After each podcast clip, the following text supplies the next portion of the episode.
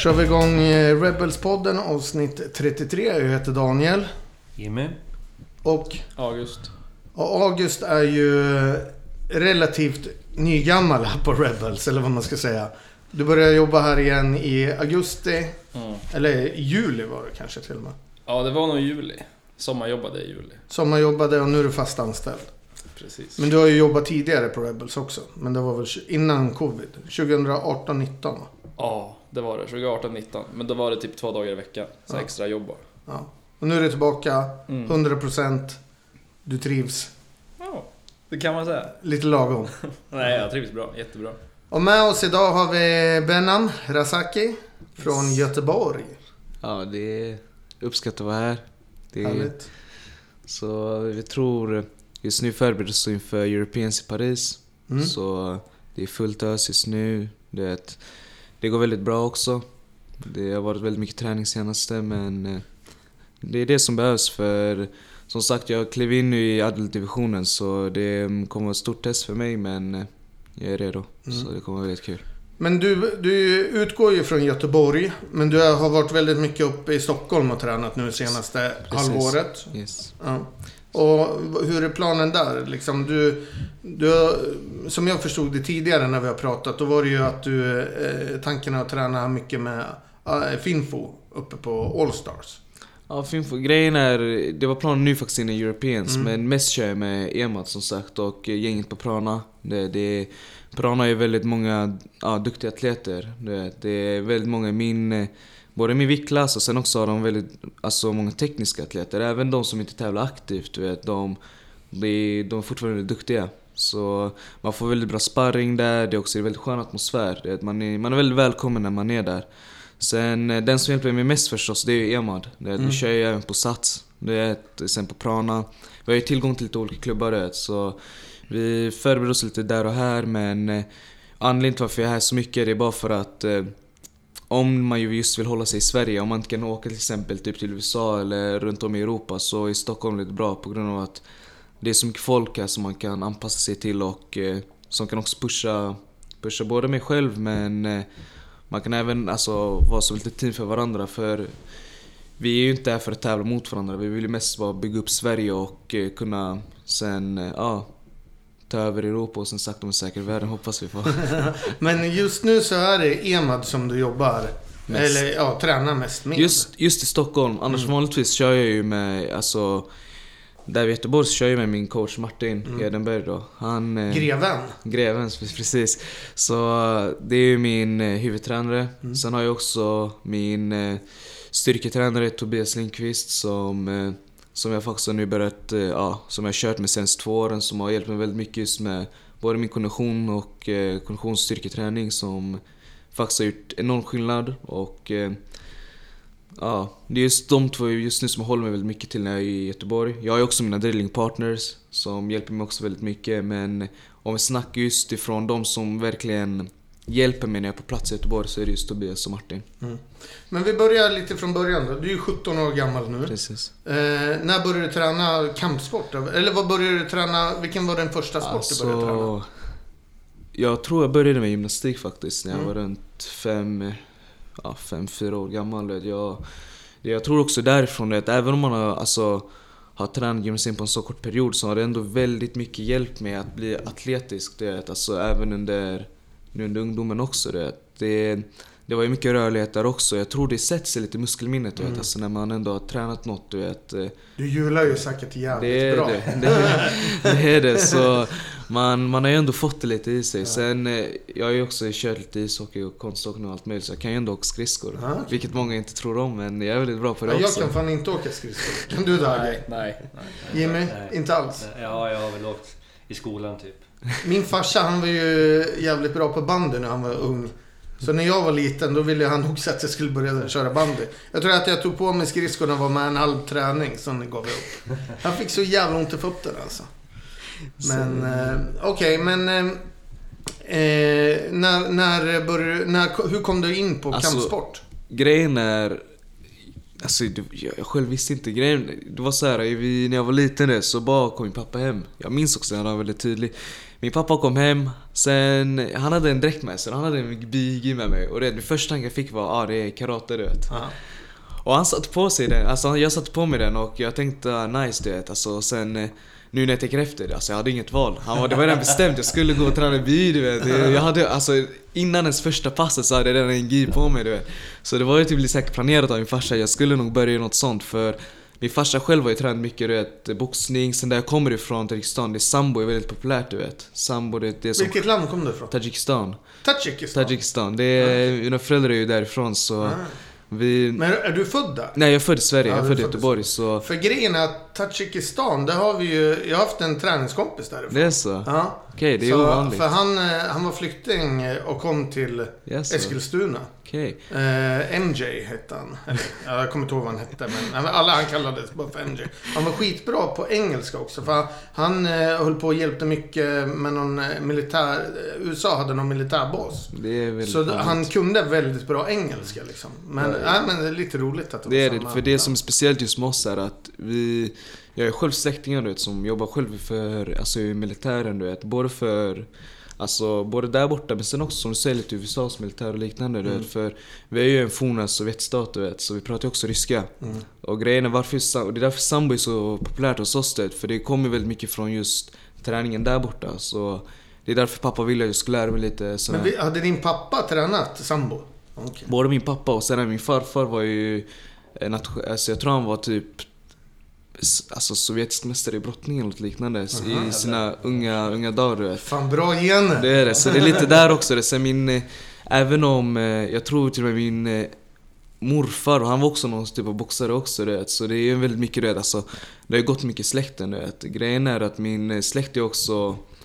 Alltså det är väldigt många musikanter där också vet. Piano är väldigt populärt där jag kommer ifrån du vet. Så vi har ju ändå väldigt många, min mamma är pianist, min farbror är pianist. Både från mammas och pappas sida så är det väldigt många du vet, musikanter. Men just kampsporten har också funnits där väldigt länge. Spelar du något instrument? Nej, jag tror jag, jag tror jag blev ett offer för familjen. där. Jag, jag, jag är faktiskt den enda som inte kan spela något. Det- Så därför farsan lika gärna, jag tror det var därför han var så.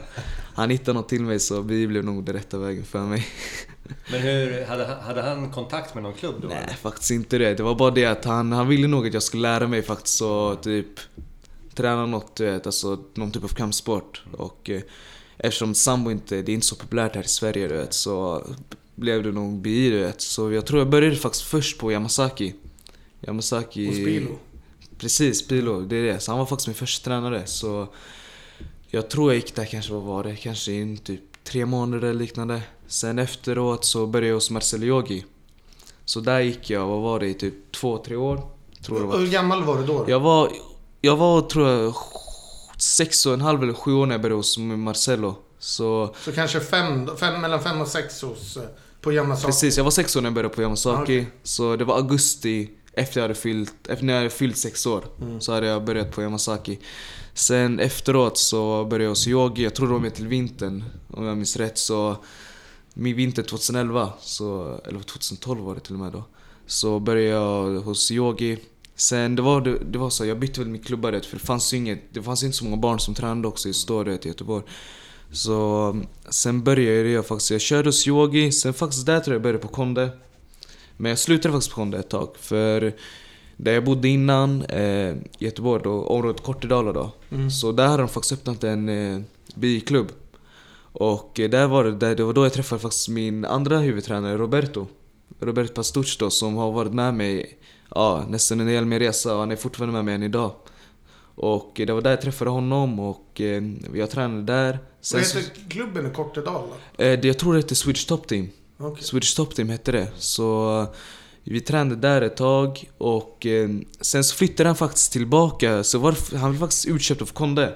Ett ironiskt sätt, han blev han blev faktiskt utköpt av alla klubbar så var det Konde faktiskt som gjorde, köpte in honom och så Alltså Men- att han började hålla pass? Precis, han började hålla pass på Konde. Mm. Grejen är att Konde låg så långt bort ifrån där jag bodde du vet. Men vart ligger Konde då? Hisingen. Hisingen? Hisingen, det ligger i Hisingen och det är där jag bor nu. Mm. Det är att jag och familjen har flyttat till Hisingen nu sen tre eller två år tillbaka. Så vi har ju bott där nu ett tag. Och eh, grejen är det var så långt och jag var fortfarande, gammal var jag? 11 år eller något du vet. Och det tar ju 40 minuter att åka in du vet, Mm. till Hisingen. Så jag bodde ju, vi var ju kvar på Kortedala. Och eh, så där så faktiskt kom Rafael, han som faktiskt styr Mölndal Martial Arts nu du vet. Så han började faktiskt eh, hålla pass där, så jag tränade med honom. Men sen du vet så tror jag även han gick därifrån. Och då vi bestämde oss bara, vi kör på Konde. Mm. Så sen dess har jag fastnat där du vet. Så vad är det nu, fem år? har- Fem eller sex år har jag kört nu på Konde. Mm. Så där har jag byggt upp mig. Jag tror det är där jag faktiskt byggt upp mig väldigt mycket. Du vet. Just den jag är idag. Martin, TV-coach då. Eh, han har ju väldigt hjälpt mig jättemycket du vet. Både rent ekonomiskt sett med sponsring och allt möjligt. Du vet. Han har verkligen litat på mig sen jag var liten. Du vet. Han, även om han kanske inte har hunnit träna så mycket du vet. För att han själv har ju familj och jobbar. Så han har ändå försökt att visa sitt stöd på något sätt du vet. Och jag uppskattar det väldigt mycket. Mm. Men vad tycker pappa då? Är han nöjd över att du, att du började med BI eller skulle han hellre vilja sett att du körde sambo? Nej nej, han är nöjd med Han är nöjd. han är nöjd med vet. Alltså jag själv körde judo väldigt mycket. Jaha, jag själv körde körde judo också? jag kört judo, jag gick där nästan två år eller liknande vet. Samtidigt som du körde Precis, BI? eller? jag, jag körde väldigt mycket, alltså när jag körde bi du vet, alltså grejen är det, jag hade ju ingen lust direkt att satsa på bi när jag var liten. Det var lite som alla andra, just också där jag bodde i Kortedala, alla körde fotboll du vet. Ja. Du vet, det var fotboll på gård överallt. Så jag gick själv i fotboll, jag gick i handboll, jag gick i basket, jag gick i allt möjligt du vet. Så det, det var väldigt bra du vet, för man får lite den här också du vet, alltså att man får känna på varje sport lite så jag har ju ändå alltid hållit igång mig själv. Men det var lite där vid runt 11 eller 12 års åldern som jag bestämde mig. Jag får satsa nog på detta du vet, för jag kände, det, jag såg, jag, alltså man insåg ju själv vet, att eh, det, det var något man verkligen eh, nog fastnade i efter ett tag. För sambo tror jag bara har funnits uppe i Stockholm. I Sverige.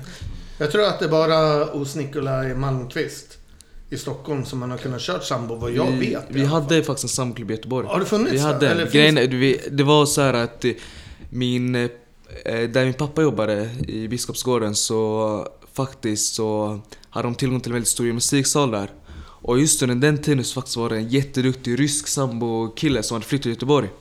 Så han var brunbälte i BI men han har vunnit SM och allt möjligt också. Du vet, i judo och allt möjligt. Han hette Viktor Zotov.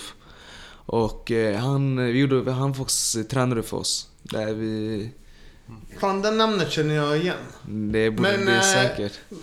Äh, Körde inte han mycket SV också ett Jo, tag? jättemycket SV. Han var en sån riktig... ja, man såg också. Han körde ju så här, rulla in benlås, kasta sig in han, benlås. han var den sjukaste snubben tror jag Vad gör han nu för tiden? Han, jag tror han har flyttat. Han har flyttat det, så det... Han, bor inte i Sverige? Han bor inte i Sverige tyvärr längre, du vet. Så han har flyttat tyvärr. Och... Eh, så grejen var du vet, alltså han var den sjukaste grabben jag tror jag, tror jag Ja, men jag kommer verkligen ihåg att man Han- reagerar på det. här, För det var Han- så jävla skumma grejer han, Han är en riktig liksom. sambograbb. Det där är en riktig sambo-kille det. För han, han har ju bara, han har en bakgrund därifrån. Så han kom till Sverige det. Han, jag minns det var faktiskt en tävling när han var jättesjuk. Alltså han var bokstavligen sjuk du vet. Han, alltså, du vet, han hade huvudvärk, allt möjligt och allting du vet. Han sa jag, kunde, jag kan inte ställa upp du vet. Men jag tror faktiskt min pappa och hans vän, och hans vän pushade honom och sa nej vet du vad, vi har redan åkt hela vägen till Stockholm, du måste ställa upp du vet. Och han var det, han kom in helt tär på allting du vet. Och han var brunbälte, jag mötte någon flerfaldig SM-mästare du vet. Vann honom typ på typ en minut eller något, bara snabbt. Tog SM-guldet och var klar du vet. Så han, han var riktigt en sjuk snubbe du vet, som jag verkligen hade önskat jag kunde, hade jag faktiskt kunnat ha vid, än idag du vet, vid mig. Så med honom tränade jag ett tag så vi får se. Men eh, det var faktiskt en kul snubbe att köra med faktiskt. Han var väldigt stark. Det var den här, väldigt den ryska stilen, vet. man kände lite det. jag kommer ihåg Det- exakt. Och sen hade han eh, jävligt stort skägg Det är också. det, så det var lite den här När han gick där med den här hoodien på sig och värmde upp liksom. Han såg så jävla farlig ut kommer jag ihåg. Och sen just när man såg honom när... Men fan, han- han gick jävligt mycket på kneebars och grejer har jag för mig. Från stående. Precis. Alltså precis. så här, konstiga grejer som man inte var så himla van med att se. För generellt i Sverige så har det ju varit att... Jag menar eftersom att förr i tiden så fick man ju inte köra med heel hooks i Sverige. Och då, då var det ju liksom så här jävligt exotiskt när det var mycket benlås och sådana där grejer. Sen när han kom bara körde, det var, ah, var jävligt kul att se. Han Men hade jag ju- kommer ihåg det. Men det måste ha varit typ 2008, 2009 kanske någon gång sånt, där. Något sånt. Men det, det som jag tänker, det är jävligt intressant med dig. För du är nästan den första, alltså du tillhör ju den eh, åldersgruppen som har trän, börjat träna BJ vid 5-6 års ålder. och nu börjar bli vuxen i Sverige. Det är det som gör det så jävla intressant. För det har ju inte funnits i Sverige tidigare. Eh, Och eh, jag tror det, det, alltså det är ju också, om vi kollar också generellt, alltså, generellt sett i bivärlden, vilka som dominerar nu? Det, kolla Micke Galvao till exempel, han är ju, när jag född 2003, Retulo när de födde 2002 eller 2001 du vet. Alltså de håller ju redan på att dominera allting du vet. Mm. Om vi bara kollar bort sitt, om vi tar Eh, Aman lever i fred med Leandro Lo till exempel. Du vet. Alltså, han mötte ju Mika till exempel och Leandro Lo, det är en, vi snackar nu, hur många titlar har han? Han har ju typ åtta tit- världsmästartitlar eller något liknande du vet. Mm. Mika vann ju honom, du vet. Alltså hur gammal var Mika? Mika var ju typ 17-18 år då du vet. Så kollar du Tulo du vet, han, mötte, han vann ju Gary Tonon väldigt enkelt också på en darts choke du vet. Så jag tror den nya generationen faktiskt, är- faktiskt utvecklas. Alltså jag tror bien som sport är att desto nya generation där desto farligare kommer det bli det. För det utvecklas så mycket just nu. Ja, men just också att ni börjar träna så himla unga liksom. För jag kommer ihåg när, när jag började, jag menar, det var ingen som var ung som började. När började jag träna? 2000... Ja, när fan var det? 2007 tror jag. Jag menar, men alla var ju liksom i... Var det någon som var 20-årsåldern så var ju den ung då när man började. Det var ju liksom inga... Det fanns ju ingen barnträning. Alltså det var ju jättefå. Jag kommer ihåg bara när vi började med Rebels. Alltså när vi... Ja, då när det hette submissionfighting.se. Det som sen vart Rebels. Jag menar, vi, det fanns inget underlag för att sälja barndräkter. Jag tänkte så, fan, det är inga barn som tränar. Men sen började ju folk träna. Liksom, så det, just med att, eh, att det inte... Alltså din generation, det blir ni som är de första som har tränat ordentligt sen när vi var väldigt unga. Liksom. Det blir ju sjukt intressant att se. Jag tror det blir verkligen intressant vet, för alltså det har ju blivit en typ av livsstil nu för oss. Du vet. Alltså, det är ingen hobby längre. Du vet. För bi, du vet, alltså, du vet, jag har ju tränat det, vad har det blivit, sen jag var sex år. Så det är mer Ja, än 11 alltså, år. Fattar du det? Och jag är 17 så det är mer av, av halva mitt liv nästan. Du vet, fattar du? Men Aggen, hur gammal var du när du började träna? Du var ju ganska... Alltså i mina ögon var ju du ung när du började. Ja, men när... Var det 15? Ja, 14, 15. Ja. Så när jag började då, då var jag ung. Det fanns liksom inga... Det fanns ingen som var yngre än dig nej, på den så- klubben. Nej, på, just på Nova här, här i stan då, så var det... Då var jag och de andra 14-åringarna, vi var yngst. Det var liksom inga sexåringar. Nej. Nej, det är det som är coolt. Eller hur Jimmy? Mm. Nya generationer. Ja. Jimmy har precis suttit och, och, och pratat om att han vill kunna träna mycket mer än vad, han, vad hans kropp orkar. Men eh, han vill ligga på 17-årings nivå men äh, fyller snart 47. ja. Och då blir det ju andra bullar helt enkelt. Det går inte Nej, det är att, tufft. att hålla Det är den. tufft. Men hur jag många kan pass... ligga på en 25-årings nivå ungefär. Ja, 30 kanske. Men hur många pass kör du om dagen nu? Alltså, vi satsar ju på... Alltså du, jag får inte överskrida fyra pass om dagen, men vi satsar på tre pass om dagen i alla fall. Det brukar oftast se ut som att... Eh, oftast brukar det vara en eh, drillingpass på morgonen, Mm. som vi kanske brukar... Ja. Grejen är att... Är det innan skolan då? Oftast ja, grejen är jag har haft lite lov. Men grejen är på, även på en skola, grejen är det är skola så jag försöker få in varje dag Ja, bortsett från vilodagarna då. Alltså Mm. fyra timmar träning. Minst tre timmar, högst fem timmar träning om dagen ska det vara. Du vet. Visst, alltså när det är verkligen fullsatsning kan vara till och med sex timmar om dagen. Det är inte så ofta det händer för kroppen måste vila. Du vet. Speciellt, detta är ju Sverige också, detta är inte USA. Vi, jag, jag, jag går ju inte på någon eh, alltså dopingmedel eller något liknande. vet. Mhm. Jag kan ju inte träna direkt 24-7 du vet som alla andra. Till exempel om vi kollar typ på Keinan Duarte de till exempel från Atos. De kan ju Mhm. köra typ åtta timmar och sen typ vara redo och springa en maraton efteråt. Men eh, Men, du, men då kör du ett pass, alltså när på morgonen? Sex, Alltså- sju eller vad? när nej, börjar jag, jag, jag skolan är inte direkt en morgonmänniska, det är är Nej, problemet. Jag hatar verkligen att gå upp tidigt på morgonen. Men eh, oftast brukar det vara så här att eh, jag eh, kör antingen pass på morgonen, oftast brukar det vara ett gympass på morgonen. Där jag Mm. kör mycket styrka och sånt. Sen är jag på skolan, alltså sen går jag till skolan. Sen efter skolan åker jag direkt till träningen då. Jag brukar inte vara hemma så ofta du vet. Och eh, jag kör en drillingpass där på klubben. Jag håller typ ja, barnpass och liknande, sen kör jag det ordinarie passet. Mm. Sen oftast efter ordinarie pass brukar jag lägga till, så brukar min PT komma och sen kör vi ett till styrkepass efteråt du vet. Så det brukar oftast vara så här att jag kör ett eget pass på morgonen. Sen kör jag några drillpass efter skolan, om någon kan du vet. Och sen kör vi ordinarie passet, sen kör vi ett ex, en till pass, ett styrkepass eller... Du kör ganska mycket styrka ändå liksom. Alltså, För jag tänker mig också att eh, i din ålder, då är det ju kroppen hur förva- håller på att förvandlas Det det. från den här barnkroppen som man har när man kanske är 14-15. Sen 16-17, då börjar det bli någon form av... Den ska övergå till en manskropp liksom. Precis. Och det är viktigt också det att man inte heller balanserar styrketräning för mycket. Så, Alltså, det är viktigt, alltså, jag satsar på biodöd så jag kan ju inte träna lika mycket styrka som jag tränar. Nej. För det är BI som jag satsar på, det är det jag måste få alltså, mest antal timmar på. Så kör jag styrka, det är mest också för att hålla mig skadefri till exempel. okej. Alltså, min tränare det, Men Tobias ni då, bygger inte så mycket muskler. vi, alltså vi bygger det på ett sätt som gör så att man inte ska kunna skada sig på. Till exempel, du vet. Alltså, har jag till exempel någon känning eller något, du vet, alltså på armen eller typ efter någon träning, så säg åt honom. Okej, men då kör vi den här övningen. vet. För att dels bygga upp kroppen, men också vet, för att, eh, alltså, för jag, ska, alltså jag måste ju bli starkare som sagt. Och därför kör vi mycket styrka, men vi försöker också hålla oss på ett sätt som gör så att vi skadar oss till exempel. För kör vi till exempel en squats till exempel, vet, så ska jag skotta hela vägen ner. För där också så sträcker sig kroppen väldigt mycket. Vet. För många idag de kör squats när de bara typ går in 90 grader och sen upp igen. Du vet.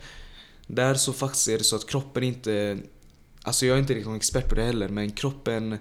Man går, om man inte går ner lika långt ner vet, så...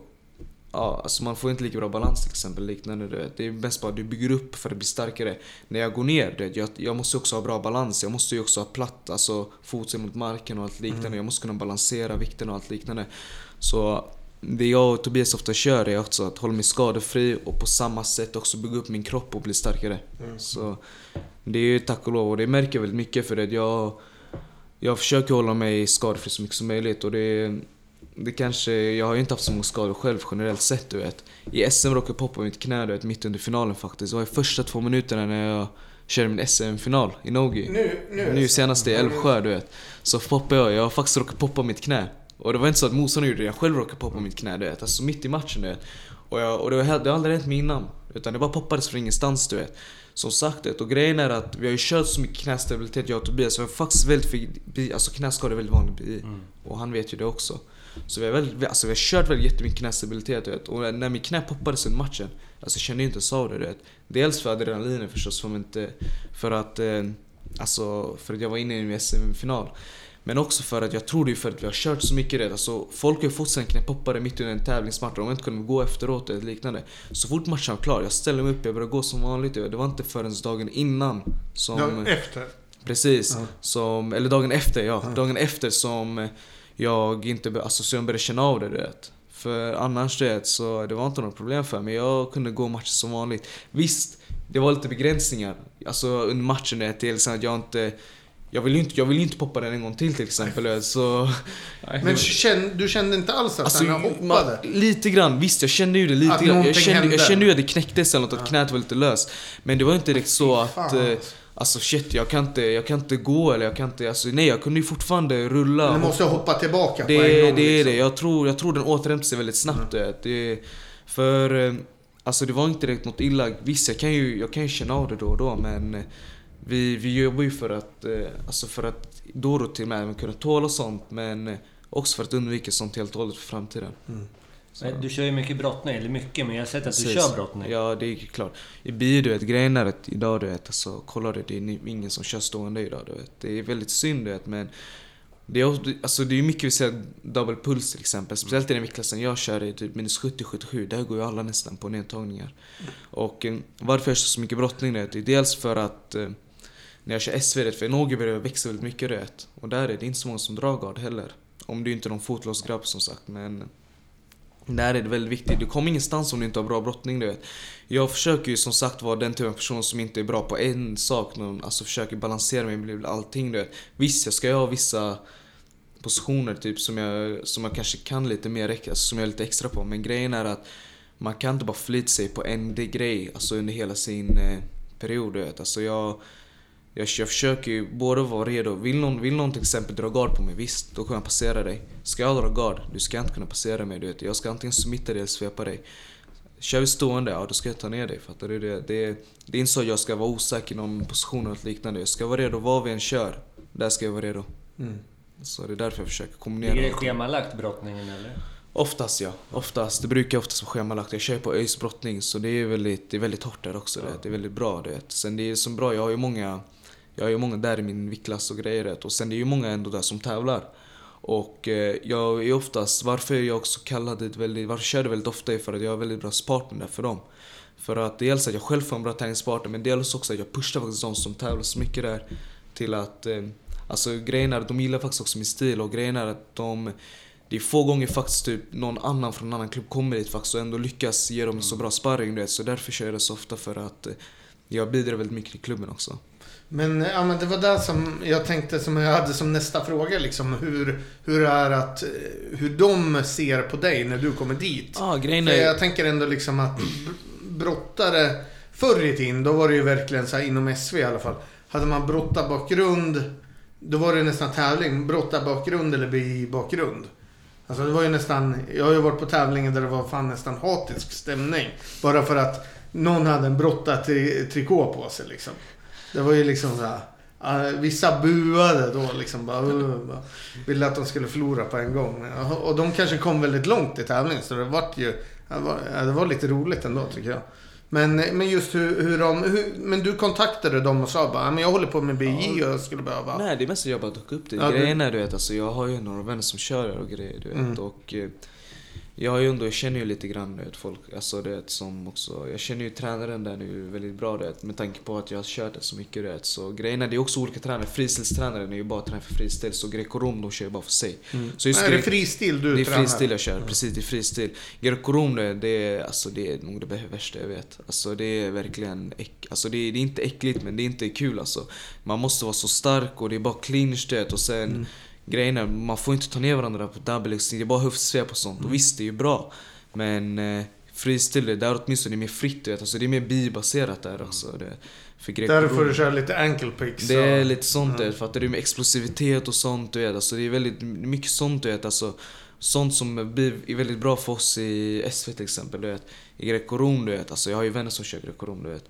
Alltså det är, det är sjukt, alltså det är en helt annan grej nästan. Det Både konditionsmässigt och styrkemässigt alltså. Det är typ, det är sånt man kör med en björn nästan du vet. Alltså när man, så fort du vet, man börjar clincha med dem du vet. Det är, nej det är inte kul. Nej, bara... ja, men första, det jag och Jimmy började träna, eller i alla fall jag. Ja. Det var ju greco-rom. Eh, och eh, SV, det var ju där som fanns på den klubben. Så det, man körde lite både och. Ja, Han bor i Göteborg nu, bara. Ja. Nej, fan. Det, ja, han var Ja, ju riktigt jävla hård. också när jag skulle köra med honom. Han han la sig bara, när man skulle köra SV. Mm. La sig på rygg bara. Ja, vi kör. Så låg han bara så här. Alltså det går inte att göra någonting. Alltså, han är som en sten. Mm. Också när han gjorde sig, alltså skulle förbereda sig inför VM, veteran-VM i, i brottning. Alltså. Och så fick vi köra typ För han en minut, en minut per skalle mot honom. för han måste ju varit i våran ålder då. Eh, ja. Alltså, han Ja. måste ju varit i 45 års ålder. ja, han kanske är något sånt. Han kanske är 60 nu. Ja. Det är grejen är brottare är så starka också. Det är det. För grejen i bi, du vet, alltså, det som är grejen med bi är att vi är så lata i den sporten. Du vet. Alltså, vi kan ju dra guard, vi kan hålla honom i close guard, 50-50 och allt det där. Brottning, bara du, räcker bara du backar, du får redan eh, alltså minuspoäng där du vet. För att de måste hela tiden vara på varandra och det är en helt annan kondition. Jag själv, alltså grejen är du vet, jag själv brukar klara av långa ronder oavsett du vet. Alltså, men i brottning, du vet, tre minuter räcker för att man ska känna sig död. Tre minuter, alltså det är redan tre minuter för mig är en lång rond i brottning du vet. Vi brukar ju köra två minuter, en och en halv där för att få det intensivt. I tre minuter i BI, det är, alltså det är typ vit bälten-barn, fem, sju år som kör det sådär länge. I brottning du vet alltså. Säg någon att vi ska köra fem, tre minuter du vet alltså. Det är typ, man tänker okej. nu måste man tänka smart du vet. Alltså, det, är- det, man Men hur många slö. gånger i veckan kör du brottning då? Just nu är det bara en gång i veckan. Det kan vara två då och då också, Ja. vet. Beroende på lite hur schemat ser ut.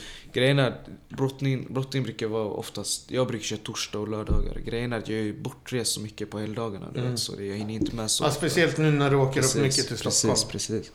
Så det är inte riktigt något jag satsar på brottningen men grejen är det, det är så viktigt att kunna det oavsett du vet. Alltså, det är både de här teknikerna också, att man också vågar också köra stående vet. För om man kollar mina matcher på tävlingar du vet, alltså det är sällan man, jag, man ser mig gå på nedtagning du vet. Och det är sällan du vet, jag kör också stående.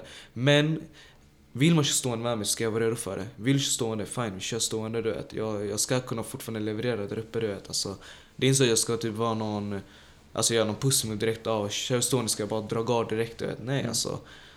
Men när du, tänker, när du kör stående, är det mycket för att liksom jobba mot ryggen eller gå, få, eh, gå på kast eller nedtagning? så Alltså att- lite bland annat. Det är också för att jag ska kunna också rätt finta väldigt mycket rätt. Alltså det är mycket också att man ska rätt, vara snabb, och explosiv och stående rätt. Sen jag själv, jag själv är sån, jag personligen gillar att gå på ryggen väldigt mycket Mm. rätt. Och jag brukar ibland kombinera förstås, att jag går på nedhållsa ryggen direkt du vet.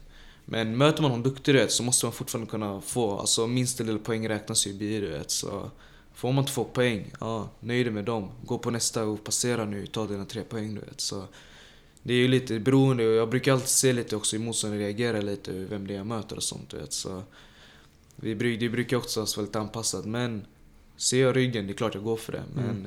jag vill alltid vara redo oavsett vad det är för positioner jag kör i. För jag, när jag körde mycket no-gi, jag var ju, älskade ju att köra armdrag för att ta mig mot ryggen. Liksom. Det var ju där. Jag var ingen bra... Alltså jag kunde inte kasta. Eller vissa kast kunde man Men jag var keff på att kasta. Utan men det var just armdragen som jag alltid var ute efter.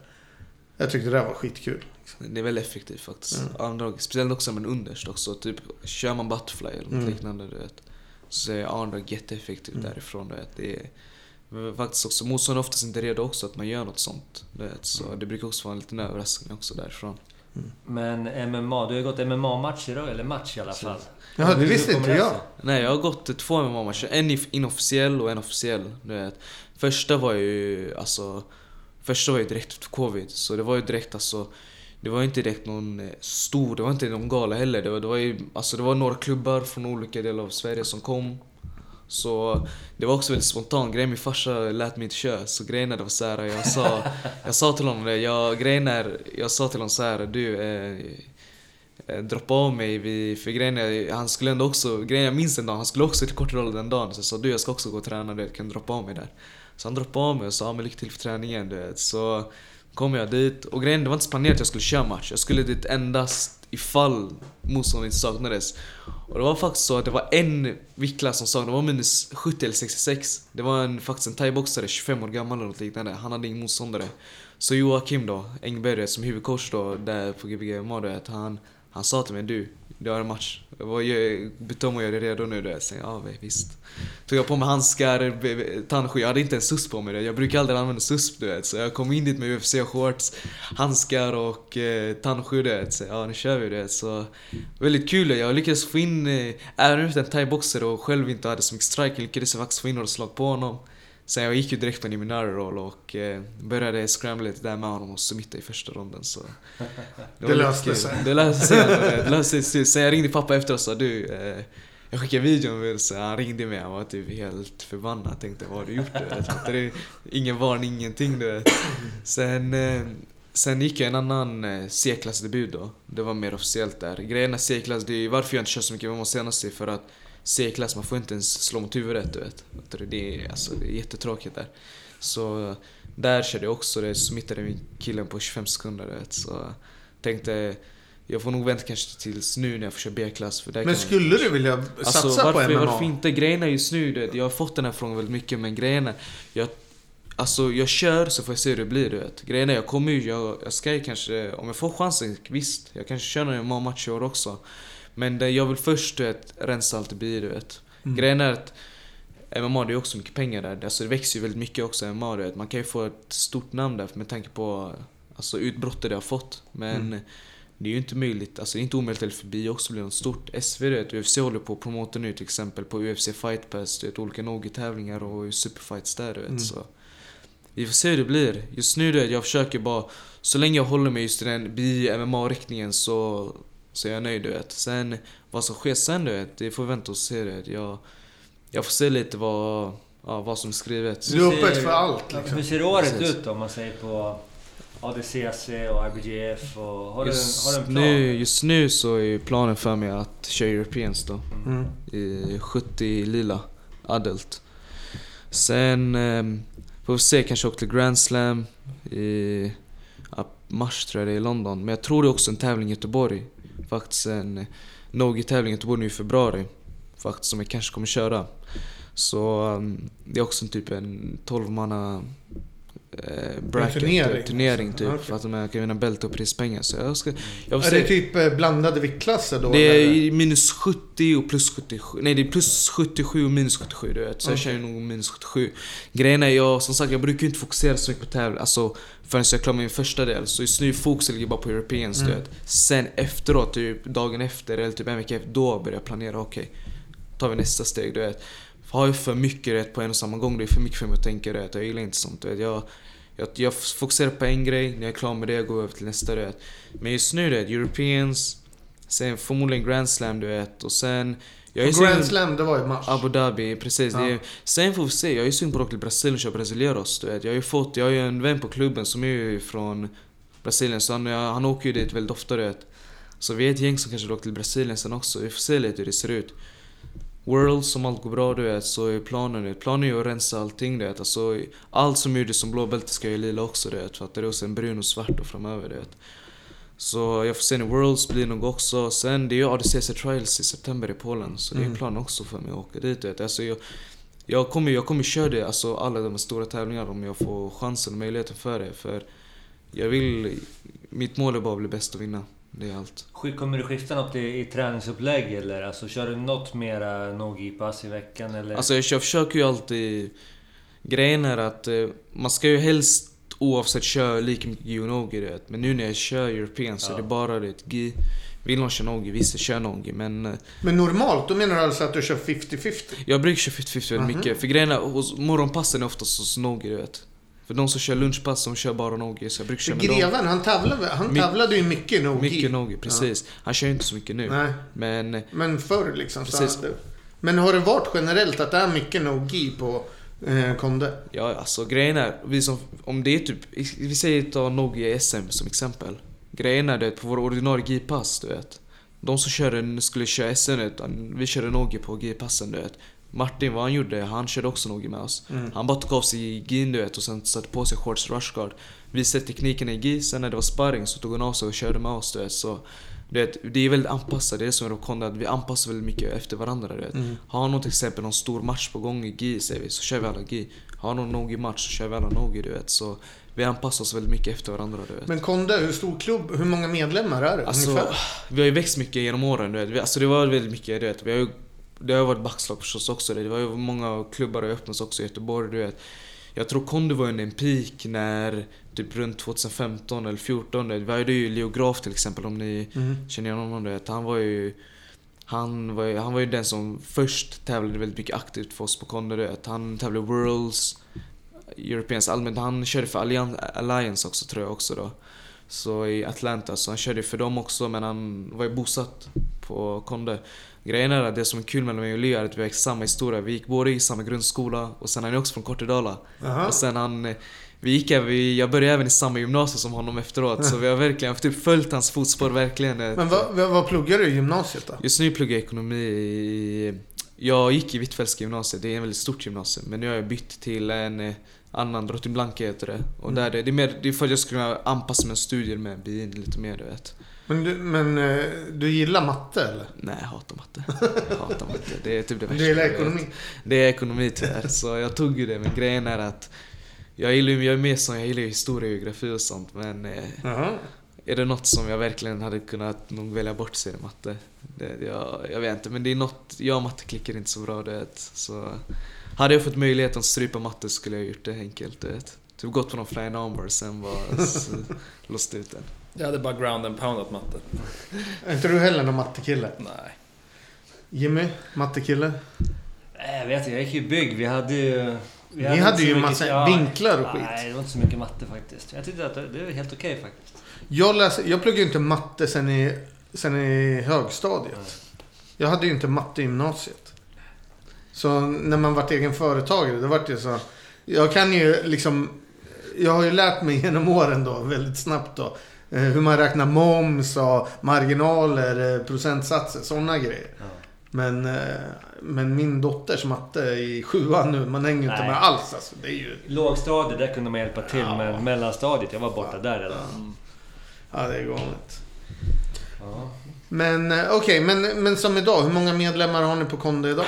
Typ. Alltså, På ett vanligt pass kanske vi är runt 20-30 personer. Mm. Vi kan ju ändå vara en del. Alltså grejen, det som är roligt med Konde, alltså det, på ett pass kan vi typ vara typ 10 pers och sen på ett andra på ett pass dagen efter ska vi typ vara 40 pers. Vet. Man vet aldrig hur folk på Konde är. Men det är kanske 100 medlemmar då? 100 med, alltså grejen är, nu vet jag inte ett bra exempel.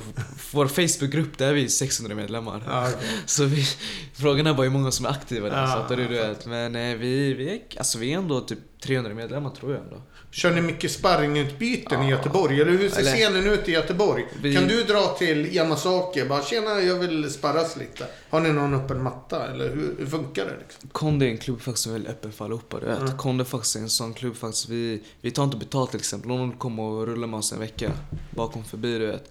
Tränar du, alltså vill du komma och gästrulla hos oss, du är välkommen varje fredag till exempel. Bara så du vet. Alltså, du vet, om vi ska säga så här typ. Min eh, huvudpartner, mina huvudpartner Leon säger till exempel du vet. Han gick ju på Valhalla innan. Men han körde på Konde typ ja, tre år nästan du vet, utan att ens behöva betala en enda krona du vet. Men det var också för att jag själv hade en egen nyckel. Så vi var ju mest bara för att drilla med varandra. Men det jag vill komma till är att det visar lite alltså i Konder, vi inte, alltså vi bryr oss inte direkt bara. Alltså du, om du kör så ska du betala du vet. Så länge du kommer och bidrar till en bra klimat och just en bra sparring du vet, så skiter vi i du vet. Alltså, så, du vet, bara du hjälper oss att utvecklas så är det viktigast för oss du vet. Mm. Så det är mest det vi kollar på du vet. Men, Men, det, men jag tänker som om du skulle vilja åka till en annan klubb. Är det oftast att det Nej men du får inte komma hit eller? är det ibland- mycket alltså, stängt i Ja, Göteborg? jag brukar inte det träna, alltså grejen är, jag brukar inte träna så mycket på andra klubbar i Göteborg du vet. Jag, börjar, jag kör mycket på Gbg MMA, jag körde väldigt mycket där innan. När jag körde MMA, och de är väldigt välkomna alltså, vet, man är väldigt välkommen dit du vet. Men eh, alltså just nu du vet så man är ju säkert välkommen gästrulla hos någon. Alltså det, det är inte något problem säkert att komma och gästrulla hos någon. Du vet. Men det är ingenting som sker liksom att du drar runt. Du drar inte till Fight Center och kör lite där. och- Nej, det är inte just, inte just nu. Jag vill ju köra med Jonathan, så Mm. vi får se lite hur det kanske ser ut i framtiden. Men just nu håller jag mig väldigt mycket för Kondo. Alltså, jag håller mig till Kondo väldigt mycket. Med tanke på att också jag reser runt väldigt mycket, vet, så jag hinner ju inte ens själv, du vet, träna på Kondens vanligtvis, du vet. Men eh, Men vi kanske ska nämna, vem är Jonathan då? Då kan du... ja, det är, jag tror faktiskt en av de typ största just nu, ska jag säga. Jag vet inte om det är influencer eller något, men han, eh, han har ju växt, han har ju vuxit väldigt mycket nu på Instagram. Han visar ju tekniker och sånt.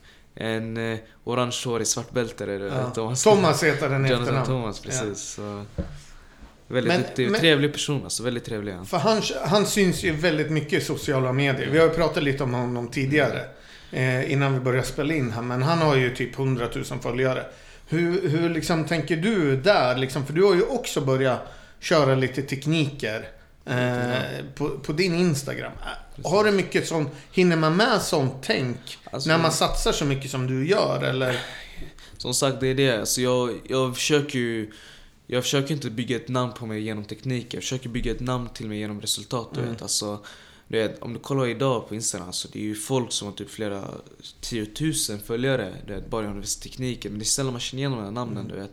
Sen finns det ju folk du vet, som vinner VM, EM och sånt. Och de kanske inte har lika mycket följare. Men fortfarande vet de vem de är. Du vet. Alltså, så det är därför jag, jag kan, du vet, för grejerna, just nu, jag vet inte hur, men Instagram har faktiskt gjort så att man får väldigt stor utbredning när man visar just en teknik, du vet. Man kan ju få, det kan ju typ komma på någons eh, flöde från ingenstans, du vet. Mm. Så det är därför då och då man kan försöka visa en teknik eller något liknande, bara för att kanske få lite mer utbredning.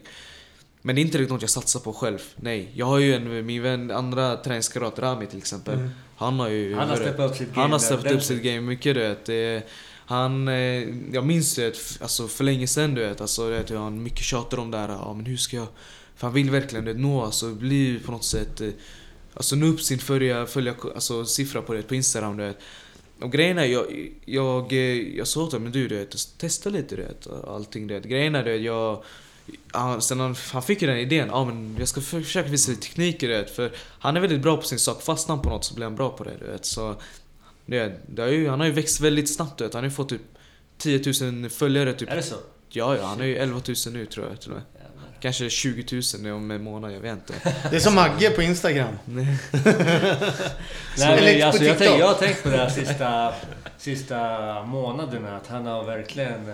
Det blir bättre och bättre också. Det är det. Riktigt bra grejer. Det är det. Så det, Promota hans konto nu då så kanske han får lite fler följare. Ja, gå in och följ Rami Bason så hittar ni bra daily techniques. Sen, eh, någon annan som jag faktiskt också vill eh, ta upp, det är också min andra klubbkamrat Leon. Som jag tror jättefå känner till alltså. Det är väldigt synd faktiskt att inte få känner till, att väldigt få känner till honom för men, och sen det är också lite för att han själv suger på sociala medier. Han lägger ju aldrig upp något. Jag har sagt åt honom i typ fem år. Alltså du, börja lägga upp något. För grejen, den här snubben. Om du sätter honom i en bur. Alltså han, han är ju SM-mästare i boxning, karate. Han är, han är också vunnit junior-VM i bio, EM du vet. Alltså den här snubben du vet. Han, han har vunnit SM nästan i varenda sport du vet. Och han, jag tror han kan lätt bli en stjärna i MMA du vet. Om man bara tar tag i det du vet. Och grejen är att eh, han har själv kört Europeans. Han körde Hur gammal är han då? Han är en art... Nej, fan, vad är han?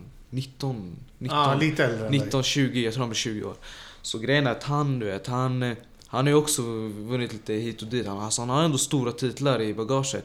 Grejen är att med tanke på att få honom är bara för att han har inte varit så aktiv senaste. Han körde Europeans. Han vann ju, vad var det? Han vann ju fyra matcher där. Han, körde, han vann fyra matcher i Europeans. Mm. Men han hade ju typ 80 människor i sin grupp du vet. Så han torskade ju femte matchen, sin femte match på typ två fördelar eller något du vet. Men hur många var det i din, i din klass under förra EM då? I, i en förra, det grejen är jag 2022, det, jag, jag kunde inte köra som adult, Mm. jag var i juvenile fortfarande. Men jag hade ändå många det, för det var juvenile, det var ju typ 10 10-15 pers nästan i EM du vet. Jag körde ju sju matcher i EM förra året. Sju matcher körde EM Mm. för att få vinna dubbelguld. För när jag körde Europeans 2022 då i Rom så var det faktiskt eh, tror jag min för, första stor, stora tävling då när jag verkligen, okej, det var då jag verkligen inför en test du vet. För det var där jag verkligen skulle ja, testa och se. Är jag verkligen där jag vill vara eller måste jag jobba ännu hårdare? Som tur jag hade sju matcher, vann fem på submission.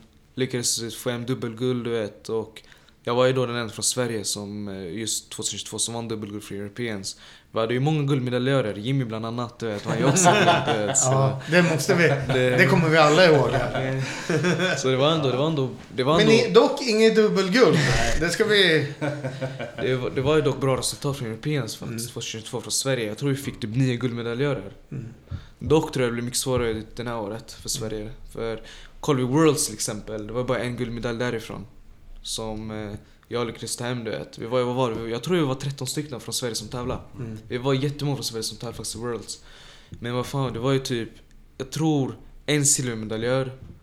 Tror det var Scarlett tror jag hon hette. Scarlett tror jag. Ja. Hon, hon fick silver tror jag faktiskt. Jag tog guld. Sen... Eh, ja, jag kom inte på någon mer alltså. Jag tror vi fick bara två medaljer utav eh, 13 eh, tävlande du vet. Alltså det var ju verkligen...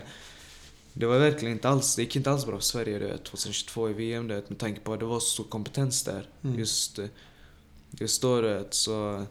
Det var ju kul för mig du vet, men... eh, Du vet, man vill ju förstås se lite mer tävlan, alltså lite mer medaljer du vet, för... Om vi vill bli bäst i Sverige du vet, så måste vi ju som sagt du vet, leverera. Men hur många matcher gick du då på VM då? I VM var det faktiskt eh, lite färre. För eh, grejen är att jag fick walkover första matchen. Mm. Så jag fick gå tre matcher tyvärr. Alla fick gå fyra förutom jag. Så alla fick gå, så jag fick ju gå tre. Jag vann. eh, Jag fick en lite slö start faktiskt. För grejen är jag minns den dagen också jättetydligt. För grejen är, jag gick faktiskt match fem på kvällen i Los Angeles. Var, klockan var ju typ tre på natten i svensk tid du vet. Och eh, jag var inte jetlaggad eller något liknande du vet. Grejen var att jag var på arenan redan klockan typ 10 på morgonen du vet. Det var Ja. det som var problemet. Och jag, hade, jag bantade ju. Jag bantade jättemycket minns jag den. För grejen är jag jag minns jag bantade hela den veckan och jag var tvungen att hålla vikten hela den dagen du vet och det var så varmt också i LA du vet och eh, jag minns jag var, alltså jag minns också just innan matchen du vet, alltså jag, jag var ju trött, alltså jag var ju trött du vet redan, min kropp var ju lite sliten du vet men men det var VM, du vet. Jag, jag, kunde inte, jag kunde inte tänka på sånt längre. Du vet. Jag är här för att göra en grej och nu, nu det, för jag skiter ju i allting, hur jag mår och allting. Du vet. Är jag här så ska jag gå för guldet. Så matchen, första matchen, det var lite slött. Alltså jag fick en slö start. Du. Jag, jag startade bra men eh, det, jag vann ju kanske på 4-5 poäng eller något liknande. Du vet. Så det var inte så som jag ville. Andra matchen var mycket bättre. Dock fick jag en submission där på grund av att eh, Eh, ja, jag gjorde jättemånga misstag. Jag, grejen är det, det var det, jag gjorde så många misstag den tävlingen med tanke på att det var ju så, jag hade för hård bantning, jag hade för kort tid att återhämta mig, plus du vet att jag var lite stressad kände jag, du vet. Jag var i USA, Los Angeles, du vet alltså. Det var, det var många som kollade, jag minns det var ändå många från Sverige som var där och hejade på det, vilket jag var väldigt tacksam för. Det. Jättemånga du vet. du vet, som hade kört det, i Redan tävlat, du vet, var ju ändå där den dagen du vet. Så man kände ju lite det att okej, nu måste man verkligen visa det. Plus det var ju ändå flow grapplingar, man vill ju ändå synas lite det för det är ju ändå Los Angeles, det är ändå i BF, det kan inte bli större än så. Så vill man skina så är det nu man har chansen du vet. Så andra matchen gick bra det, jag flashade väldigt mycket där faktiskt. Jag lyckades göra lite bra moves. Som sagt ingen submission men jag vann ju typ 12-0 eller liknande du vet. Så jag fick jag armors, flying triangles gick jag på lite då och då. Sen finalen faktiskt mötte jag en riktigt duktig grabb. Han, har en dubbelguld. Han var ju, han var, han var ju VM-mästare då i den viktklassen från förra gången. Han var väl pants, han var en dubbelguld. Han var till och med nu senast också dubbelguld i World Snowgy du vet. Så honom mötte jag, han var väldigt duktig du vet. Som sagt, jag gjorde också lite misstag där men jag lyckades catcha på honom på en eh, flying triangel faktiskt. Från, eh, från öppen guard. Så det var skönt faktiskt. Vet. Sen när man matchen avslutades så, hade man, så var det, det var en väldigt stor lättnad du vet. Att eh, man kunde faktiskt se sig som en officiell VM-mästare du vet. Jag har ju vunnit junior-VM innan. Men folk har inte claimat det direkt med tanke på att det var en helt annan organisation och allt liknande du vet. Så nu vet, känner man lite, okej okay, vad ska ni säga nu du vet. Jag har ju vunnit i BF Worlds du vet. Det kan inte bli större än så du vet. Sen vissa kanske kommer misstag med ursäkt, ja ah, men du vann i juvenile men jag själv är ju juvenile. Det är inte så jag kan gå upp till adult och bara Nej. så du vet. Och, och ställa upp där du vet. Jag, jag, jag gör ju det jag kan du vet. Jag körde ju Worlds, du vet. Men jag du vann missade Open. Jag missade Open för det, det var så här just. Min finalmatch var ju sist av alla. Min finalmatch var just sist av alla och det, när jag gick match, när jag var klar med matchen det, så började de faktiskt med öppna direkt. Så grejen är, jag var, jag var ju lite, jag var ju lite sliten du vet. Så jag gick och tog min medalj, jag anmälde mig. För jag typ anmälde mig typ sista sekunden, jag var typ en minut kvar innan mig. De hade till och med stängt det för mig. Jag minns inte, men jag vet att det var på gränsen i alla fall. Så jag anmälde mig. Jag satte mig, jag minns med Jonas där faktiskt, han började massera mig och sånt för att du vet, för där var faktiskt Malon, alla Mike du vet och de från Praner, de var ju där och hypade mig du vet. Emil var där, vi började göra ny taktik och grejer för, för nu var det öppna du vet, vi satsade på dubbelguld du vet. Och vi kör det, så jag ser det och grejen är, jag ser det, de som var öppna i min division, är öppna. Jag ser dem börja gå match och grejer och jag tänker du, ska inte jag börja gå match också du vet? För jag ser det börjar stå en semifinal på tavlan och jag tänker, men vad är det här? När ska jag gå match? Vi går ner, jag säger du, när ska jag gå match du vet? Han säger, ja ah, men eh, du jag torskar på walkover. Och jag säger, vad, vad menar du? Han säger, ja ah, men jag ropade upp ditt namn redan. Och du vet, vi, du vet, alla, alla fick damp nästan. Vet, vi alla gick ju loss för grejen, vi, ingen, vi var jättenära, vi var precis där vid, vid utropet. Mm. Och han säger vad menar du? du vet? Och säger ja men jag ropade upp ditt namn. Så hur många gånger? En gång. Du vet, han ropade upp mitt namn, han sa inte ens på mikrofonen mitt namn du vet. Han bara sa be dem, jag kom till honom, de strök mig direkt. Grejen är att vi gick till organisatörerna och du vet, de, de skällde ut honom också. Du vet, de sa du vet, vad fan håller du på med? Du vet, det, det, det är ändå Worlds det, det, var, det är ett stort misstag. Det. Jag anmälde mig i öppna divisionen. Man ropar på mig en gång så man stryker mig direkt efteråt. Det, det ska inte vara sådär. Man ska ju, jag tror reglerna man ska ju ropa upp tre gånger, sen på mikrofonen. Man strök mig direkt efter första utropet du vet. Så, det, jag fick nöja mig bara med en guld som sagt. Men bättre guld än ingenting du vet. Fattar du det? Så det var ju du vet. Man ska vara tacksam i alla fall. Jag ska vara tacksam i alla fall. Jag lyckades lösa något i alla fall. Så Synd att det inte Jag tycker att eh, vinguld, det är helt okej. Okay. Bara ett alltså. Ja, men det sjuka är, det, är det är därför du är så bra som du är. För att det låter ju fortfarande som att du vill bevisa... Du känner att du måste bevisa mera. Det är klart, man. Jag, jag vill ju... Fast du har vunnit där du... Där du alltså, du kan inte vinna mera. Alltså jag vill ju, som sagt, jag, jag tror mentaliteten i Sverige är så att många satsar på att bli bäst i Sverige. Ja. Jag, jag vill inte tänka så, jag vill absolut aldrig tänka sådär. Jag, jag försöker inte ens fokusera mig på Sverige. Du vet. Jag vill bara bli bäst i världen. Det är det enda. Du vet. Jag, jag tränar för att bli bäst. Inget annat. Du vet. Visst, jag åker för att tävla för att ha kul också. Men du har inte kul om du inte vinner. Enligt mig, du vet. Alltså, det är därför jag försöker vinna. Du vet. Så, du vet. För går jag in dit så går jag dit för att vinna. Jag bryr mig inte vem jag möter. Du vet. Möter jag, vi säger typ de bästa. Möter jag typ, ja vi säger typ Rutul eller någon. Visst, är jag där så har jag inte förlorat längre. Du vet. Jag är där för att vinna. Det är, det är inget annat ursäkt. Du vet. Alltså, jag kan ha den här känslan där man säger okej okay, nu ska jag... vet, nu ska jag bara bli, vänta på att bli mm. utdragen. Nej du vet.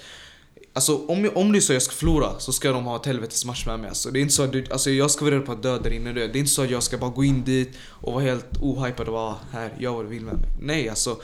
Ska du få en poäng på mig du vet, så ska du verkligen kriga för det där. Du vet. Ska du få, ska du försöka vinna över mig så, så måste du verkligen, alltså du, du ska nog ge ge 110% mot mig det, för jag...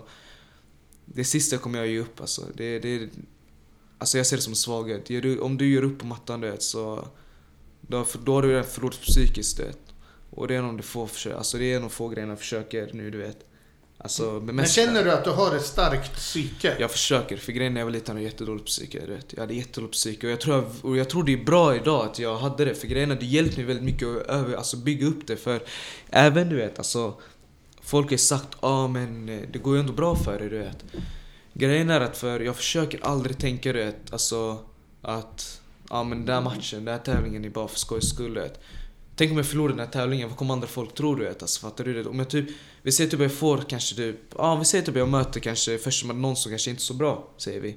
Mm. Du vet, kanske någon som kör för skojs skull två dagar eller något du vet. Alltså, jag blir ännu mer nervös då till och med, fattar ni? För vad händer om jag förlorar mot den här grabben du vet? Hur ska, hur ska jag sova den natten efteråt? Jag kommer ju jag kommer ju må piss typ resten av veckan du vet. Alltså, det, det känns ju värre du vet, att möta någon som är sämre än att möta någon som är duktig du vet. För när man är duktig du vet, så när man möter någon som är duktig du vet, så har ju du, håller du, alltså du vet, vi båda har lika mycket press du vet. Den kanske som jag möter första matchen, visst alltså. Om, alltså om du kanske inte är lika bra du vet, som mig kanske inte tränar lika mycket du vet. Du kanske går in dit och tänker ja men jag har inget att förlora du vet. Så kanske jag gör en tvärbra match du vet. Medan jag står där du vet, typ vann på kanske en advantage eller typ torskar till och med fattar du. Jag kommer inte må bra av det där fattar du. Därför måste jag hela tiden gå in med en mentalitet som jag tänker så alltså. Att gå in nu så ska jag verkligen slakta den här personen du vet. Jag måste göra det. Spelar ingen roll du vet hur bra eller dålig du än är du vet. Går du in med matte med mig så måste jag tyvärr vinna över dig. Det är så det är.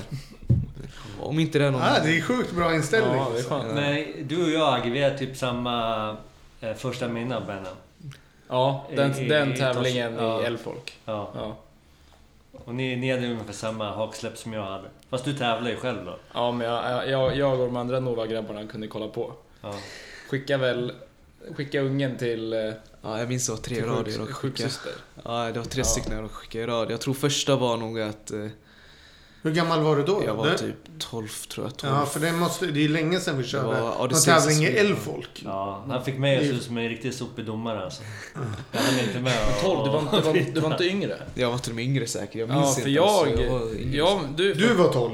Nej, nej, men du är född 2005 va? Precis. Ja, och jag är född 2001 och jag var väl kanske 15. Ja, men då var jag 15, säkert 16. yngre. Du var, jag tror du var yngre. Jag, jag har ingen aning. Jag minns bara jag har diplomet kvar därifrån i alla fall. Det Ja, jag. vi, vi, satt på, vi satt på läktaren och, var så här, och alla, alla andra grabbarna från klubben var så här, men kolla, kolla vad som händer på mattan. Han, han lilla ungen där, han är helt sjuk säger de. Så att vi kollade, det var bara flying shit på flying shit på flying shit. En flying grej och en unge till sjuksyster. Nästa match, flying grej, unge till sjuksyster. Ja, jag minns det. Han bara, bara skickade en dit på löpande band och stod i kö. Nej, grejen är jag försöker... Grejen är att jag vill också att publiken, när man kollar... Om jag går en match, jag vill att det ska vara intressant. Alltså grejen är, det blir så tråkigt nu för tiden då och då. Det. Man kan vara 50-50 i en, i en position i 10 minuter. Sen, vin, sen vinner man på en före, så man börjar typ ta av sig hela gin och jubla mot publiken. Men det, det där är bara... Alltså visst, man ska vara glad om man vunnit men tänker, fan om du har bara legat ner i det alltså, och bara det, typ varit passiv i hela 10 minuter Det, vet. Alltså, jag ser ingen, jag ser ingen mening med det. vet. Går jag in dit, jag vill att det ska vara kul. Alltså, det ska vara intressant för dig att kolla på mig. vet. Alltså, för det, sen vi ser när vi blir äldre, alltså, jag vill att det ska locka människor. Om de hör att oh, jag ska gå match, det ska ju locka folk. Du vet. Alltså, du vet. För i bio, du vet, just nu, vi har ju, vi har ju inte så presskonferens. Man kan inte locka folk med sin attityd och grejer. Du vet. Sen vi är också väldigt snälla i bio. Du vet.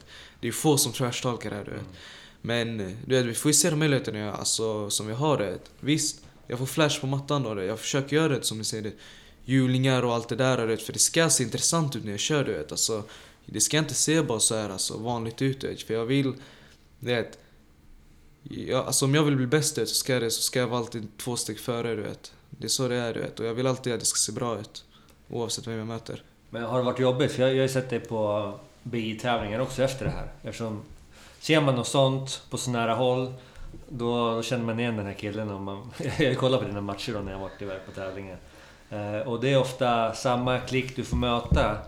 Eh, har det varit jobbigt? För, för du blir ändå jagad på något sätt. Att, I så många år. Du har alltid varit där uppe och varit bäst i Sverige. Så hur, hur har det där känts liksom? Att alltid ha den här pressen på dig? Alltså... Grejen är att jag, jag försöker inte tävla så mycket i Sverige längre. Du vet. Alltså jag kanske kör Nordic Open, Swedish Open så länge det fanns du vet. Så körde jag också du vet. Grejen är just nu du vet alltså. Tävlar jag för mycket i Sverige känns som att jag kommer lägga för mycket fokus just på Sverige du vet. Jag vill tävla så mycket utomlands som möjligt du vet. Jag vill tävla i Worlds, World, alltså Europeans. Jag vill tävla i de här tävlingarna för det är där man når ut till, alltså, till de andra. Du vet. Det är där du, du verkligen får den här hypen från som, eh, alltså, som behövs för att verkligen komma dit man vill. Du vet. För idag, du, vet, det är inte så att flow grappling kommer vilja intervjua dig om du typ går och vinner SM nu. Du vet, fattar du? du vet? Alltså, till och med SM i BI, du vet, det har ju knappt några tittare idag. Du vet. Alltså, du vet, det är, inte så mycket, det är inte så mycket man kan nå här i Sverige. Du vet. Därför är det jag fokuserar mest på att bli bäst du vet, alltså, i världen. Sen, du vet att eh, visst, det, det finns folk som alltid vill möta mig om och om igen, du vet. Men vill du möta mig, du vet, alltså visst, vad är det då på att det inte kommer gå bra för dig? Men eh, Alltså jag minns SM till förra året, minns jag SM förra året, vilket nog var nog... 2022 Ja, alltså. vilket nog var min sämsta prestation jag någonsin haft. Jag minns att jag var tvungen att cutta ett kilo på typ en halvtimme då. Jag minns alltså, jag har typ bara tabbat mig med vikten ordentligt. Så jag var typ tvungen att springa typ, typ 10 varv från byggnaden med typ tre koftor på det och jag minns alltså det när jag var... Men vilken viktklass körde du Jag då? körde minus 70 har jag för mig, du vet. Grejen är jag Men vad går du runt på för vikt nu? jag går runt på 72-73. Grejen är jag skiftar väldigt mycket. Jag, jag körde i i Österrike körde jag minus 82 där. Jag körde minus 82 i Österrike. Jag, jag har kört Finish Open, öppna viktklassen du vet. Jag körde ju... I Finish Open hade jag typ åtta matcher du vet. Jag gick fem matcher jag absolut du vet, där. Och jag mötte ju typ... Ja, sista tre matcherna var ju typ de som vann minus plus 90, minus 100 och allt det där. Jag mötte ju de grabbarna du vet. Så, Och då är det vuxna? Ja, det är vuxna Ja. då. Det, jag, jag körde ju... sjukt. Du vet, jag, jag, jag körde minus 70 Vuxen du vet, du vet planen var bara att vinna minus 70 och få mina pengar där du vet Sen ringer farsan och säger du, du ska köpa också du vet Så jag tänker okej visst, säger han det så kör jag det du vet Så körde jag öppna du vet så så faktiskt vann jag minus, för grejen är jag körde, jag bantade ner mig till minus 70 för att undvika 77 för det var mycket mer människor där. Och jag ville verkligen säkra prisspotten så jag gick ner till minus 70. Sen första matchen öppnade så mötte jag han som vann minus 77 så smittade jag honom typ på två minuter eller något du vet. Så jag hade typ bantat lite i onödan kändes som efteråt du vet alltså. Men sen du vet, så mötte jag ju de som vann typ plus 100 och sen minus 90 och allt det där. Ja, men det måste vara helt sjukt. Du är 17 år, väger så alltså under 70 kilo och möter Ja, alltså de Ja, vuxna plus, plus 90. vuxna plus 100. Jag menar det är ju... ja, det är... Så alltså, det, men hur känns det liksom Alltså dig? grejen är, jag tror det gäller då att vara smart och teknisk. Alltså bara när jag såg på prispallen i Finish Open, bara han som två var ju typ två huvud längre än mig du vet. fattar ni? Så det, det, man, man kunde då jag kände verkligen du vet alltså, det gäller att spela smart du vet. Man får inte fastna i deras game du vet, för jag visste ju deras game är nog smasha sönder mig du vet. Så det är viktigt för mig du vet, att vara smart, typ invertera sönder dem då i så fall vet. Om du, du vet. För jag får, viktigast är att man inte fastnar i deras game du vet. Och visst, har de en gameplan du vet så får det bara vara två steg före det. Och det är som schack du vet, det blir som schack du vet. Tar de typ, ja om du säger att de tar ett steg fram med sin bonde du vet, så får jag kanske svara med något annat du vet. Det är lite så du vet alltså. Man, man måste hela tiden vara två steg före du vet. För jag vill alltid det. Gör du något så kan jag alltid ha ett svar till det. Mm. Men hade du kört eh, i Österrike innan Finish Open? För då, Eh, för då mötte du svartbälten. Ja, Österrike var det efter. Det var nu Österrike. För det var, det var för jag ville komma in lite i den här Purple Adult, du vet. Så jag anmälde mig faktiskt... eh, Det var lite kul där, för jag anmälde mig med 77. Mm. Men jag vägde in mig till 15 minuter innan matchen. Och tydligen så var det fel av dem, för de hade tydligen glömt registrera mig in. Så när jag väntade på att min match skulle starta Mm. så ser jag du vet, att alla i min grupp har kört sin match. Du vet. Jag tänker hallå när ska jag köra min match? Så jag går till organisatören och säger hej när ska jag köra min match? Han kollar upp mig och säger oj jag har glömt registrera dig tyvärr. Jag tänker men skojar du? Jag vägde in mig. Jag sa men när vägde du in dig? Ja innan min match. Han sa ja men du måste väga in dig en timme innan. Och jag körde typ första av alla du vet, fattar Mm. du? du vet. Jag tänkte skojar du? Men alltså ja men vet du vad? Vi flyttar upp till 82 istället. Ja, okej. Går upp dit, jag smittade i alla fall de i 82 du vet. Jag hade bara två matcher som sagt du vet. I 77 skulle jag haft nog fyra matcher minst du vet, tror jag. Så det var lite synd. Men jag anmälde mig i Nogi brunsvart. Så där faktiskt lyckades jag få tre submissions av tre matcher. Men får man, alltså säger du, de bara, ja men det är okej. Du, I, i, just i Nogi får man, för det är lite annan upplägg du vet. Alltså, du har ingen bältesklass där. Så du får, du får, om du vill kör du ett svartbrun, varsågod kör. Det är på din egen risk. Men det där i Österrike, det kan ju inte varit en IBF-tävling. Nej nej, det var Grappling Industries. Ah, var Grappling Industries, så det var ju lite... Det var ingen lite, men det var inte heller så stor tävling du vet. Men som Mm. sagt du vet, det var en bra start du vet. För jag kände det är viktigt nu för mig att nu när jag är purple och kör med vuxna så är det viktigt för mig att få in så mycket Alltså uppvärmning som möjligt du vet. Alltså, jag, jag har kört två matcher nu. Jag kört Men det är så i- skönt. Jag vill ha för mycket uppvärmning. Så jag, jag åker till Österrike, går upp och sen går jag Nogi och jag kör svart och brun bälte. Och se det som uppvärmning. Ja, det är är uppvärmning. Det- Ja, det var kul. Det var också, jag kände mig väldigt bra också den dagen. Det var kul också. Jag fick in eh, fina submission. Jag fick in en flying guillotine där också på, på en eh, brunbälte där för mig. Sen, så det var kul du vet. Det, det var bra, det var bra alltså. Det var bra känsla där du vet. Alltså, jag kände mig väldigt bra i form och det var Men kul. vad säger de killarna efteråt? Vet de om att du är lila bälte? Alltså, ja, alltså jag, jag säger ju det. Det är inte så jag, ska, jag kan inte ljuga direkt du vet. Det värsta är när man ser sin ålder du vet. För då känner man alltså det är, när man, när man frågar gammal är du? Man säger ja, jag är 17 du vet. Man tror att jag ska typ säga 20 eller 21 du vet. Sen man säger 17 du vet. Så man ser det. Du vet för grejen varför det känns så dåligt att säga det för att de mår ju själv dåliga av det själva det. Mm.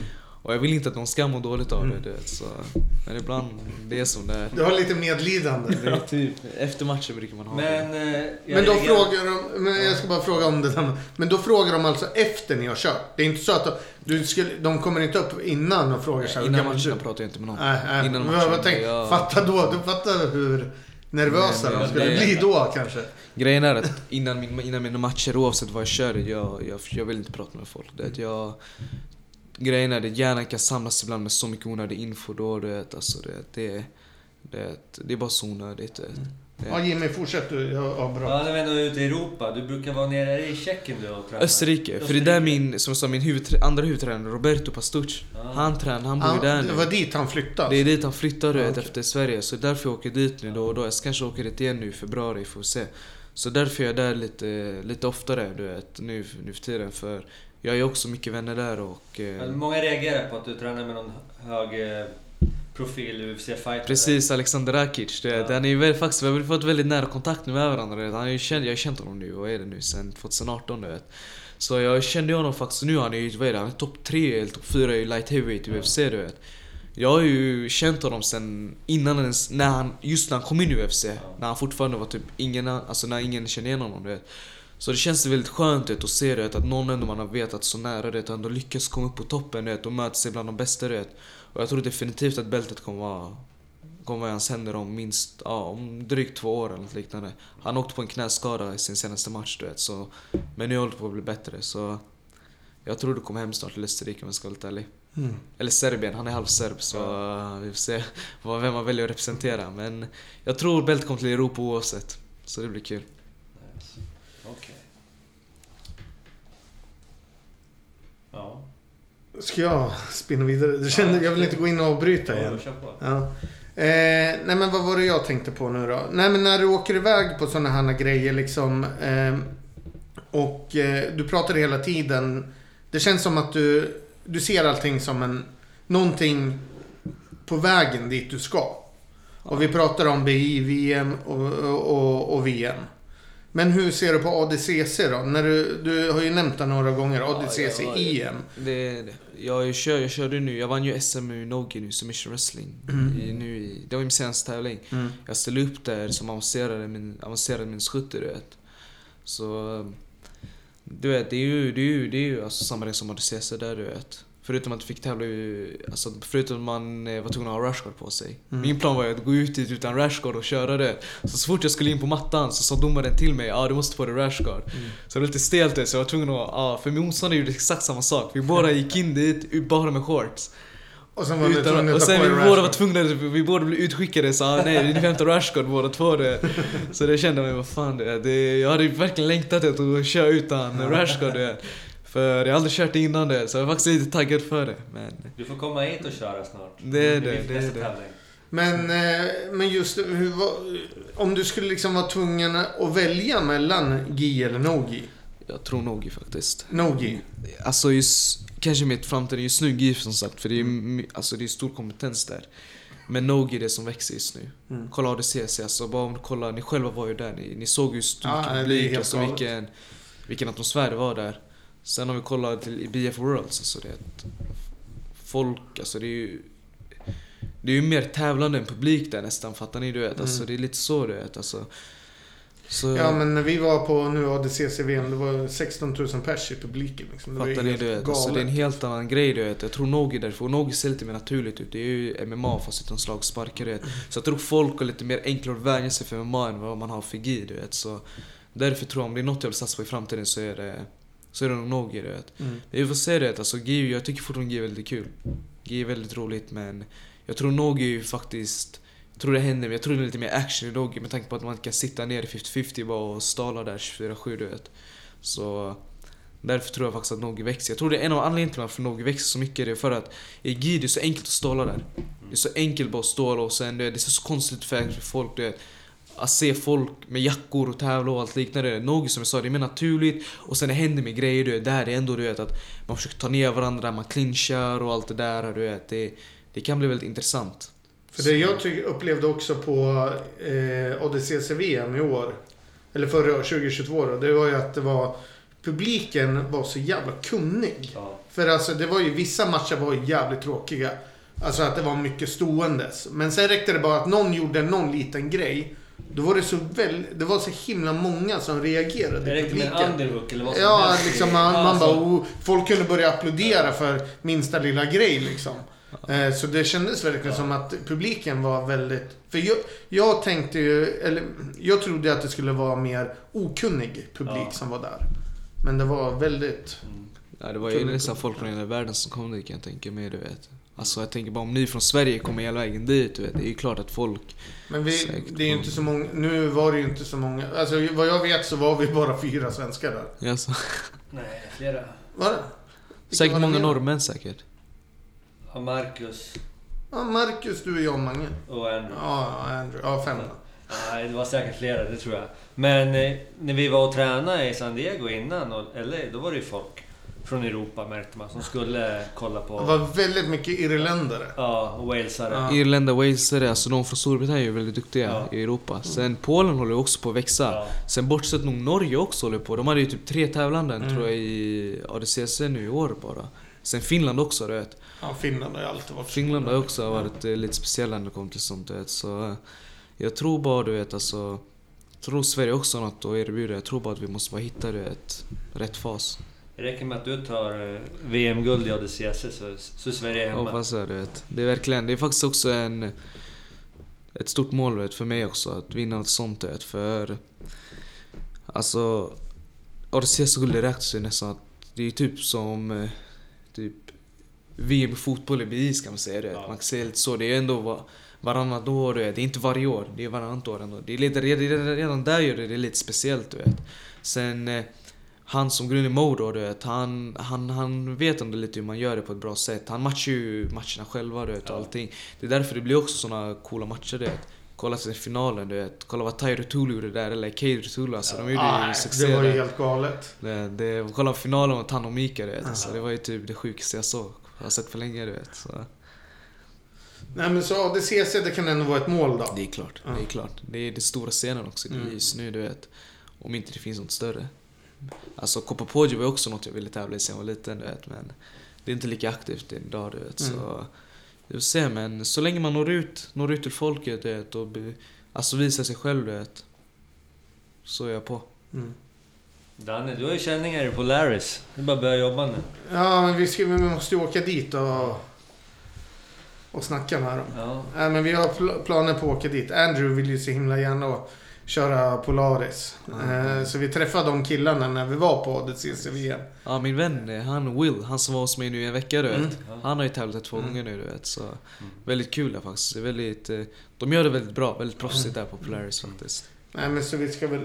Vi får väl se ifall vi... Vi hade väl tänkt att försöka åka dit närmare sommaren. Mm. Hade vi tänkt.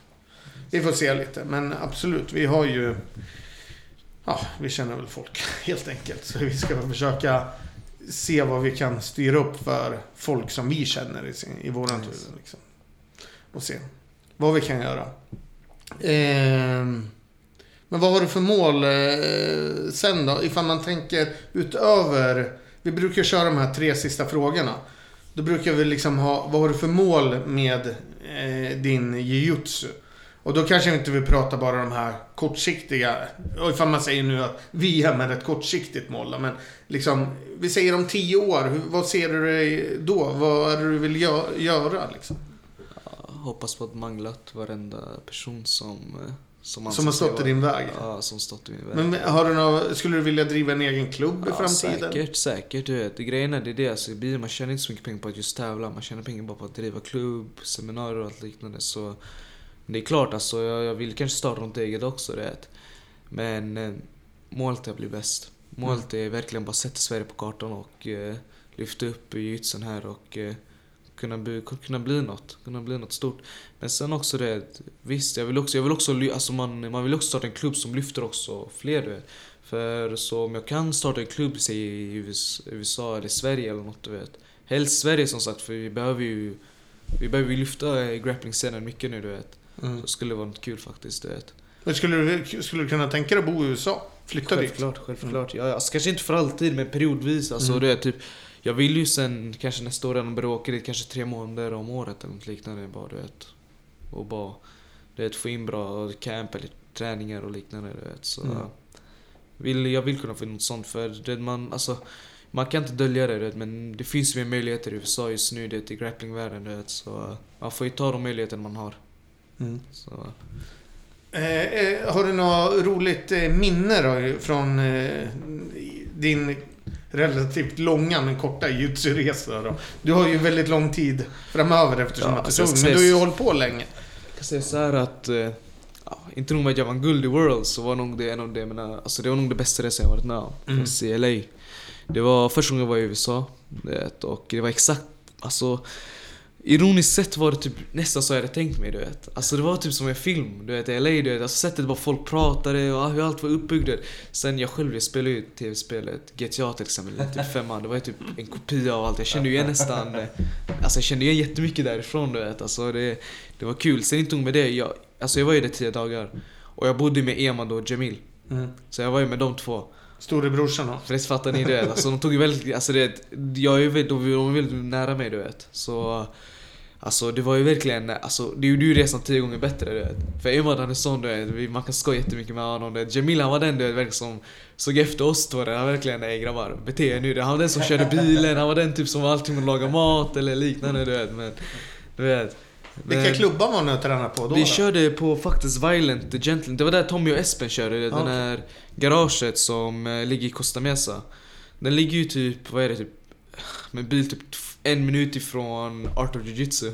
Okej. Så vi körde ju alltid förbi Art of Jiu-Jitsu när vi skulle dit du vet. Så man kunde typ se in lite det där. Det är Andrews gamla hoods. Det, Ja. så man kunde, ju, man kunde ju se in det lite du vet, men det var jätteskön vibe. Det var en garage, solen var ute, du vet, havet var typ fem minuter bort, du vet alltså. Man körde, det, det var folk från hela Europa där, alltså det var ju typ Espen, för bortsett från Espen och Tommy, det var ju folk från hela UK, hela på, alltså all, allihop från Europa var ju där. Och det var typ, alltså Det var inte alls stort i alla fall, det ska jag säga. Nu- En vanlig garage säger vi till exempel. Det var typ 50-60 pers du vet, som var inne där inne du vet. Alltså det var ju krig där inne också. Mm. Så, och det var ju många stora namn. Det var ju typ eh, Många, alltså jag vet inte om vad han heter nu Shaq, det är någon grabb du vet som är från eh, Skottland tror jag. Han har typ vunnit guld i VM, EM och allt möjligt. Han var där du vet. Sen, eh, det var ju, ja de från Stockholm var också där. Men sen, du vet, det var bra folk du vet. Det var väldigt skön vibe ska man säga. Du vet. Alltså folk var verkligen där. Hjälpte, alltså man hjälptes åt verkligen. Visst det var krig på mattan du vet men det var inte riktigt så att man skulle möta de som var där heller du vet. Så det var väldigt skönt. Mm. Favorit submission då? Kan nog vara triangel eller bow and arrow, du vet. Så länge det ser snyggt ut så är det lugnt. Hoppande triangel. Så, hoppande triangel är allt. Du ska få visa alltid mig hoppande triangeln som sagt. Jag, Sen jag gillar ju mycket också den här helikopterchoke som jag alltid brukar Ah. lägga upp det. Det gjorde jag väldigt mycket som liten faktiskt. Som liten gjorde jag nästan jätte- hela tiden, både på träningarna och tävlingarna. Grejen är nu senast har jag inte tänkt så mycket på det. Det är sällan man hamnar i en sån turtle position där motståndaren bara sitter fast du vet. Så därför har jag inte kunnat eh, köra det så ofta men hoppas man får in det snart igen. vet. På något svart bälte i Ja, Österrike. säkert, det, varför inte? Ja. Ja, Skitkul att ha det här benen. Men eh, jag tycker vi poddar snart igen. Självklart. Det är alltid kul att vara här så tackar också för er tid och att ni gav mig möjligheten att komma hit. Och lycka till på igen. tack så jättemycket.